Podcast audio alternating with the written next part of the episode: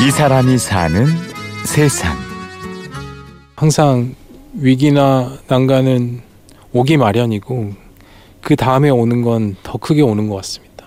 그래서 언제나 오기 마련이고 이거는 넘어서야 할 그냥 과정인 거죠. 뜻을 이루려는 사람에게 위기와 난관은 늘 닥치기 마련입니다. 위기나 난관이 클수록 얻는 게 더 값진 거겠죠. 그리고 남들과 다르다라는 의미이기도 하고요. 남들이 걷지 않았기 때문에 여기에 대한 솔루션도 누구도 줄 수 없었다라는 것 같습니다. 어려움이 클수록 보람도 크고 의미도 깊어집니다. 이제 이게 복까지는 원적에선 복근기인데 저온에서 천천히 참깨를 겉에부터 안에까지 골고루 익히는 기름 전문가 박정용 씨.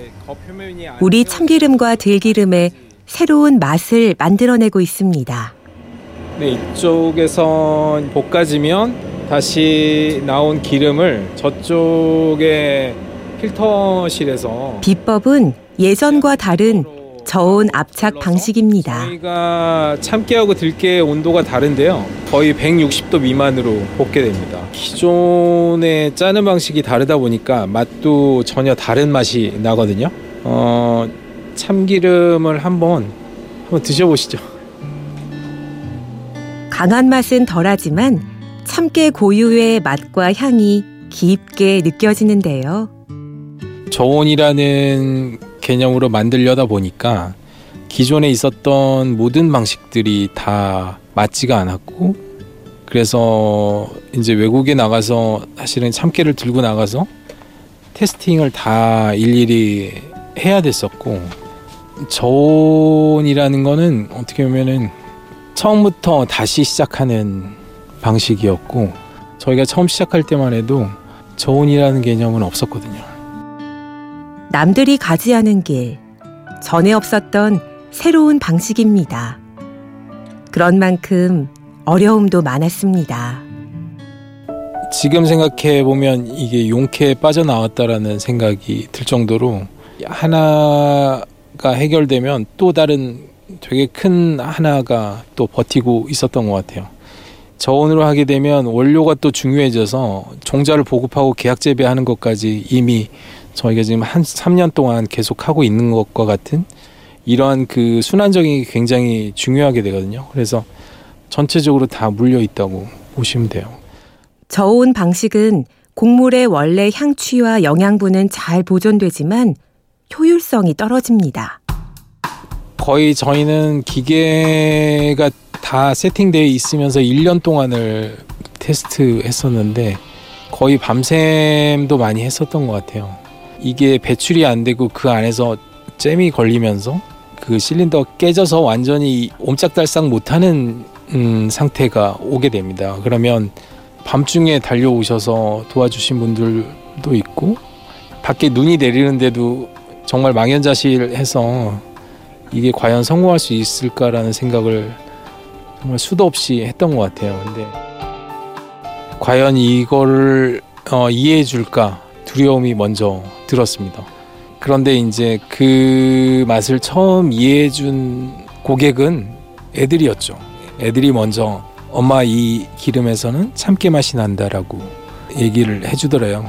저희가 처음에는 이게 워낙 그 약한 향이고 맛도 이제 강하지 않다 보니까 식용유 섞었다고 이제 항의하시는 분들도 많았었는데, 네, 지금 통에 옮겨 담아서 이 착유기에 넣어서 기름을 짤 겁니다.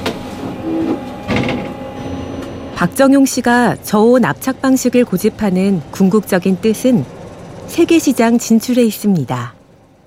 가능할까요? 어, 충분히 가능하다고 봅니다.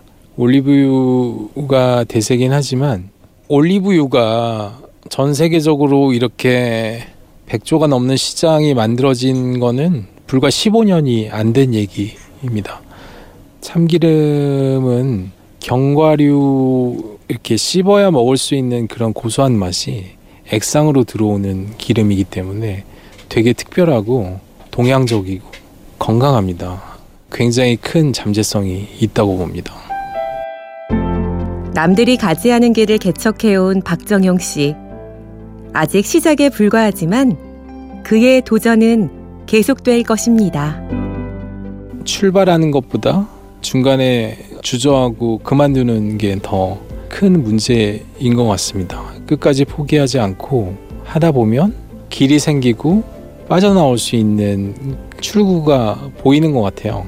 지금 힘들더라도 남들은 훨씬 더 힘든 길을 가고 있다는 걸 잊지 마시고 계속 노력하시면 좋은 결과 있을 것 같습니다.